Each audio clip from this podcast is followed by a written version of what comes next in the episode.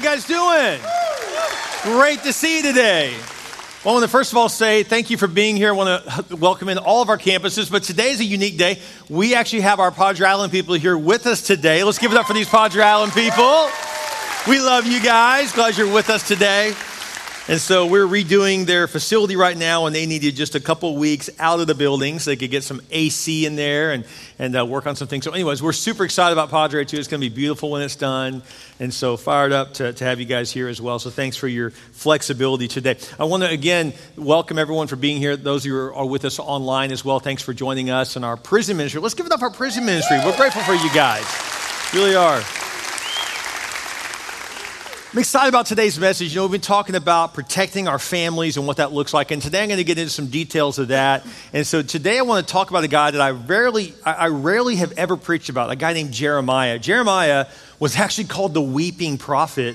And some people have even called him the prophet of doom. But actually, if you study him, he wasn't a doomsday kind of guy. He was actually saying, here's the reality of where we are as a nation and we need to face the reality and be faithful to God, anyways, in the middle of it. And so, because basically Israel had kind of walked away from God. And they had gotten caught up with their own philosophies, and they began to do things that didn't honor God, and they began to believe lies. That sounds like a country I know. And so Jeremiah really is a great reflection of what we're facing right now as a nation and as people and as families, and how we have to take that stand to say, even if everyone else doesn't follow God, as for me and my house, we're going to serve the Lord. We're going to put God first. We've made that decision. And so that's what Jeremiah's about. Yep. Jeremiah de- dealt with depression. Did you know that about Jeremiah? He was called the weeping prophet and he dealt with depression. But the, the part that no one wants to talk about today, people are like, oh, depression's up. Why is that? Well, it's because people are looking around realizing our world's jacked up. And so it's discouraging if you go on Twitter and everyone's fighting. You watch the news and everyone's at each other's throats. It's discouraging. And so it can lead to depression. But actually, God wants us to learn to be faithful in the middle of all that. So we're going to unpack a little bit of Jeremiah's, uh, uh Jeremiah's story today. But it may start off a little negative but hang with me, it's going to get real positive really fast. So let's jump into Jeremiah chapter 29 and look at what God has to speak to us today. Today's message is actually called Leading Your Family in a Broken Nation. And so I really believe, I think God's hand's still on our nation, but I believe in many ways our nation's broken right now. And uh, I'm not trying to be political today, but there's no way around it from the standpoint that when you have leaders openly making decisions at all levels of leadership, whether that's state, local, national, but also major institutions are just walking away from the basic principles of God's truth. And so, but I want to encourage you not to be shocked or surprised. How do non Christians act? Like non Christians. So the problem is when Christians act like non Christians, right? And so we have to stay faithful. So let's jump into scripture here because Jeremiah gives us the way to live faithful in an unfaithful world. Look at what he says first off. Jeremiah 29, verse 8. This is what the Lord of heaven's armies, the God of Israel, says Do not let your prophets and fortune tellers who are with you in the land of Babylon trick you. Do not listen to their dreams because they are telling you lies in my name. I have not sent them, says the Lord. Now, this is really important.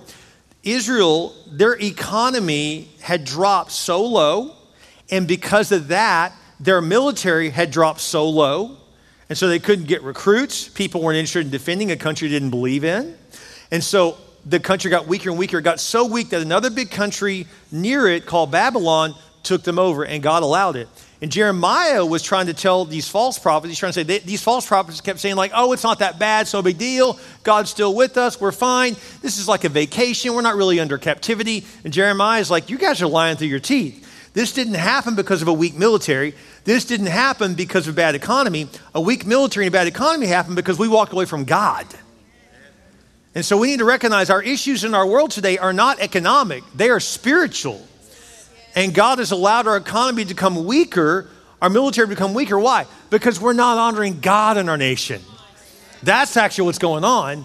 And Jeremiah called it out, and I'm calling it out too. So we need to put God first again. It's critical. So check this out.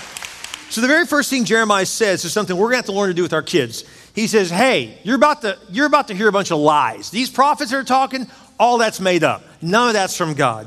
And I want to encourage you to do this. In, in, a world full of disinformation, full of lies, this is really important. Number one, get in front of false teaching. What does that mean for parents? Parents, that means utilize the power of a pre talk. This is so important. Before you send your kid off to college, Before you send your kid off to nowadays preschool, say, You're going to hear some things. They're going to tell you these things, but we don't believe that. So you got to get in front of it. You got to say, You're going to hear these things, but that's not what God's word says. So you need to know we're different. We don't believe those things. So you have to say it up front and before they hear it. And so what happened was we got caught, you know, c- kind of like back on our heels, like what's going on? Because we didn't realize what was being taught. But now we do know. And so when you know better, do better. And so let's get in front of it and let's pre talk our children and say, you're going to hear these things, but that doesn't mean it's truth. And so you got to challenge with that. So let me jump into that right now since I've already offended people. Let's keep going. So check it out. Jeremiah 29 goes on to say this Send an open letter. This is what the Lord says concerning Shemaiah. This is one of the false prophets. He has prophesied to you, and I did not send him, and has tricked you into believing his lies. I will punish him. None of his descendants will see the good things I will do for my people. I, the Lord, have spoken. So this is really important. We got to learn to do this. We got to learn to call out lies as you hear them. Call out lies as you hear them. Guys, I got some great news for you. The truth is on our side. And so, you know, when you have the truth, you don't have to scream it, you can just say it. When you don't have the truth is when you get into dogma where people yell and yell and yell at you because they think volume changes it into the facts when it does not. So I want to encourage you. I'm not saying calling out lies means you have to be a jerk about it, means you have to be obnoxious. No, not at all. Do it in love but hold the line. I want to give you really quickly four lies our culture is telling us right now and see if you don't recognize in our culture in our culture today these same lies that you've been told and whether it's on social media, whether it's in education, whether it's uh, from government policy, there's lots of different ways. And let me be real clear there are great Christians that work in all three of those industries. There are great believers that work in the media. There are great believers that work in education and work for our government. But unfortunately, there's a big narrative that people are trying to shove lies down our throats. And one of the biggest one is this here's one of them is that here's one of the lies that culture is teaching us you can choose your own sex. That is simply a lie. Genesis chapter 1 makes it real clear. God created man in his own image, male and female, he created them. There is not a third gender, there's only two genders. God made them, and it's not your choice. God chose that for you. This is why we have a gender reveal is because we already know whether it's a boy or a girl. Does that make sense? This isn't a choice that you make. And I'm not trying to, to badger anyone, make you feel guilty. And if you have a friend who is transgender, I do too have friends like this. And I will lovingly tell them, I'm sorry, but God already made you a certain way. And when you try to violate that, you're only hurting yourself. I have a very good friend who's a Christian counselor, and he told me this. He said, When young people come in and tell me they think they're the opposite sex, when I dig down and do counseling with them, here's what I always find out they've had trauma and they're looking for acceptance and approval. And so they don't need someone to cut down here, we need to help them up here. Does that make sense? So listen, I'm saying this with compassion, okay?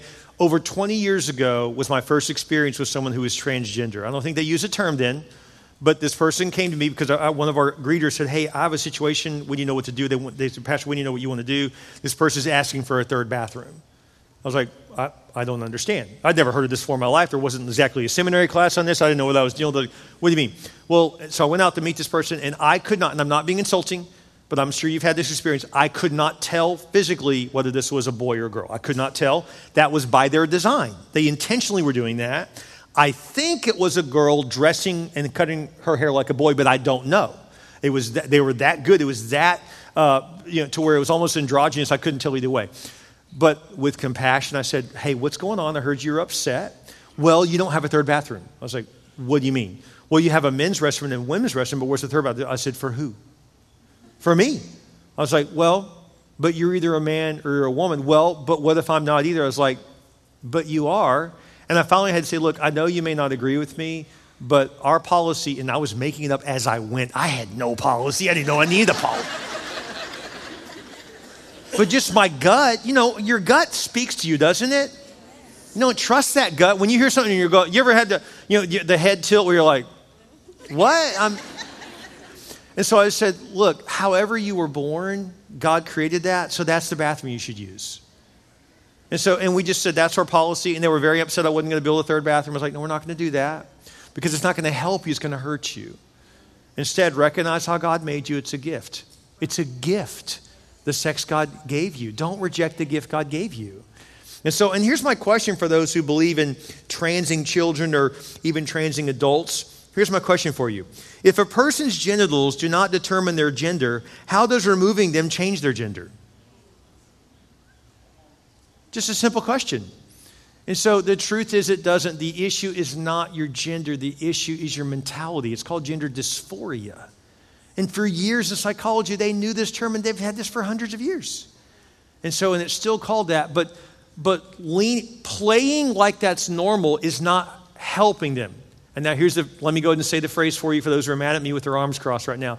I can't believe this is going to lead to more suicides. Actually, we now have stats. The suicides have not dropped. Why? Because cutting someone doesn't fix a mental disorder. The issue is not physical, it's mental. So let's have compassion, care for people, but let's also speak truth that God made our gender. We are not God. We do not choose this. The Lord chooses this, and then we honor the choice He's made. Does that make sense? Okay. On that same note, one of the second biggest lies our culture has been saying, and they've been saying this for decades, by the way, is no sexual limits equals freedom. It doesn't. No sexual limits actually equals bondage. Let me give you scripture on this. Galatians 5 says this The cravings of the self are obvious sexual morality, lustful thoughts, pornography, uncontrolled addictions, wild parties, and all other similar behavior. Haven't I already warned you that those who use their quote unquote freedom for these things will not inherit the kingdom realm of God? What does that mean? It means God has blessings for you. You're going to thwart the blessings of God by not living within the limits of God when it comes to your sexuality. What does this mean? I have good friends that uh, male friends that when I was in high school and college knew them, they just did whatever they wanted with whoever would be willing.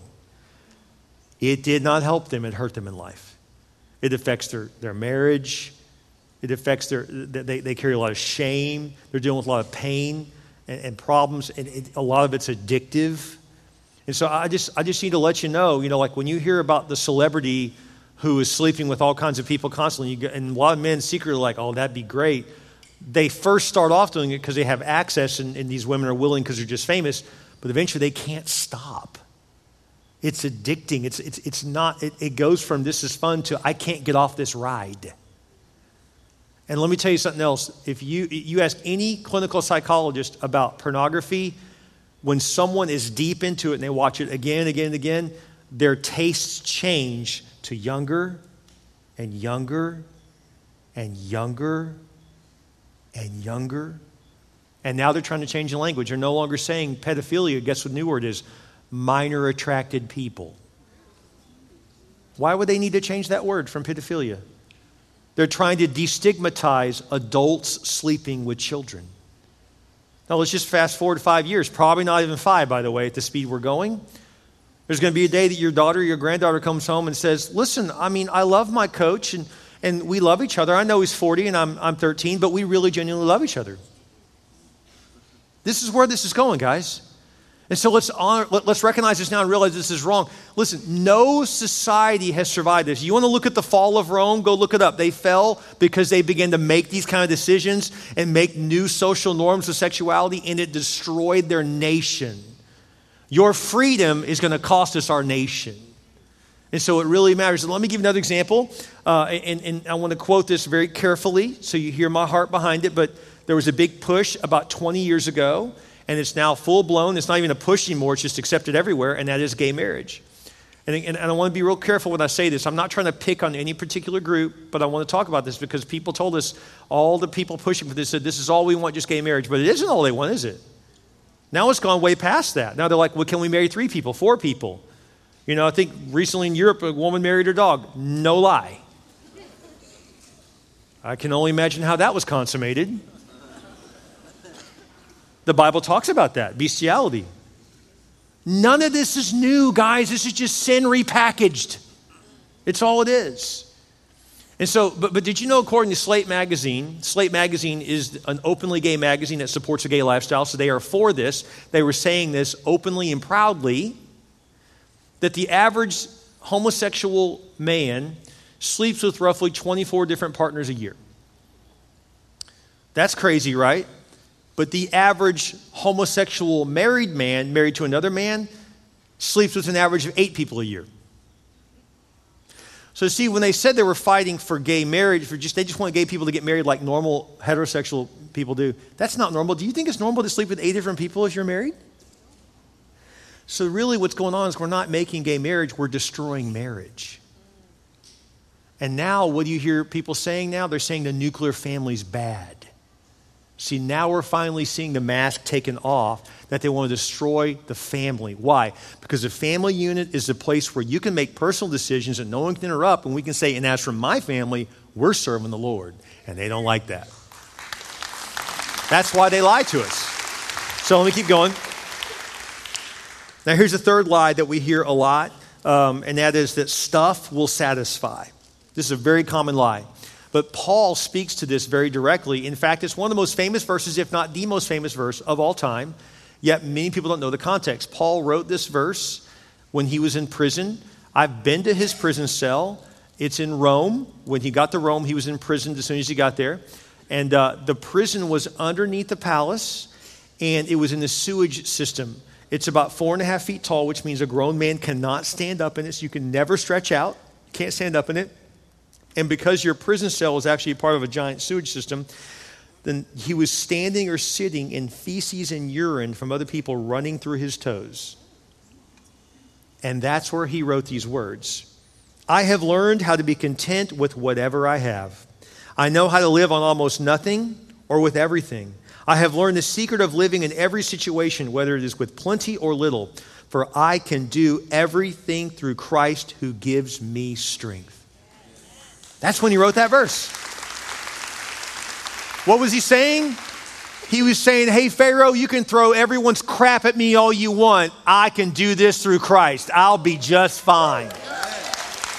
That's what he was saying.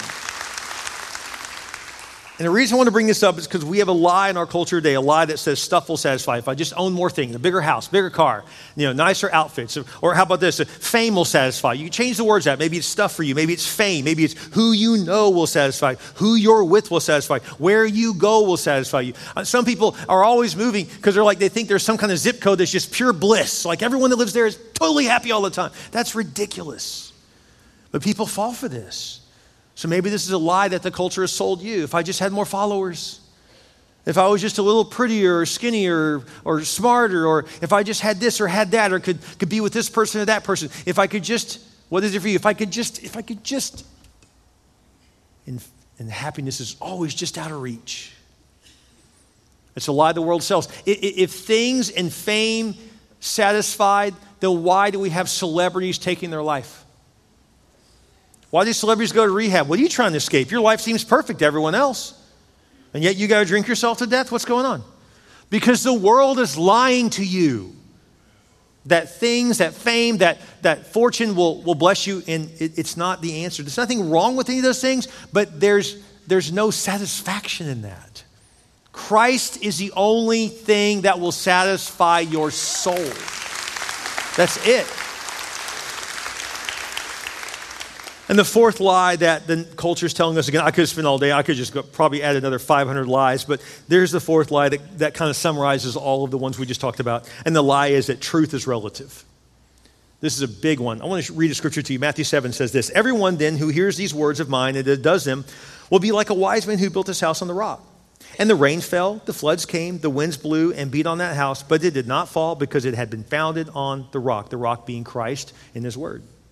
And everyone who hears these words of mine and does not do them will be like a foolish man who built his house on the sand. And the rain fell, the floods came, the winds blew and beat against that house, and it fell, and great was the fall of it. Listen, I want to encourage you to understand this. If you begin to make truth relative, what is, what is another word for relative? Personal. Well, it's my truth. I love this. Well, I'm just telling you my truth. There's no my truth and your truth, there's the truth. And so let, let, me give you an example. Here's my truth versus the truth. Uh, two guys are both standing on the edge of a 10 story building, and one says, I believe in gravity. The other one says, I don't believe in gravity. They both step off, they're both going down. You see, your belief or lack of belief doesn't change the truth. Does that make sense? Please don't test that one. I do not recommend that. In the same way, when I hear people say, Well, I don't believe in God, I just smile and you think, Do you think that makes him go away? Just because you don't believe in him doesn't you don't think he's there. You don't think his son still rose again from the grave? We have all this historical evidence. That doesn't change any of that just because you don't believe him. I'm not a cowboy fan, but I still think they exist. I mean, I'm just saying. I mean,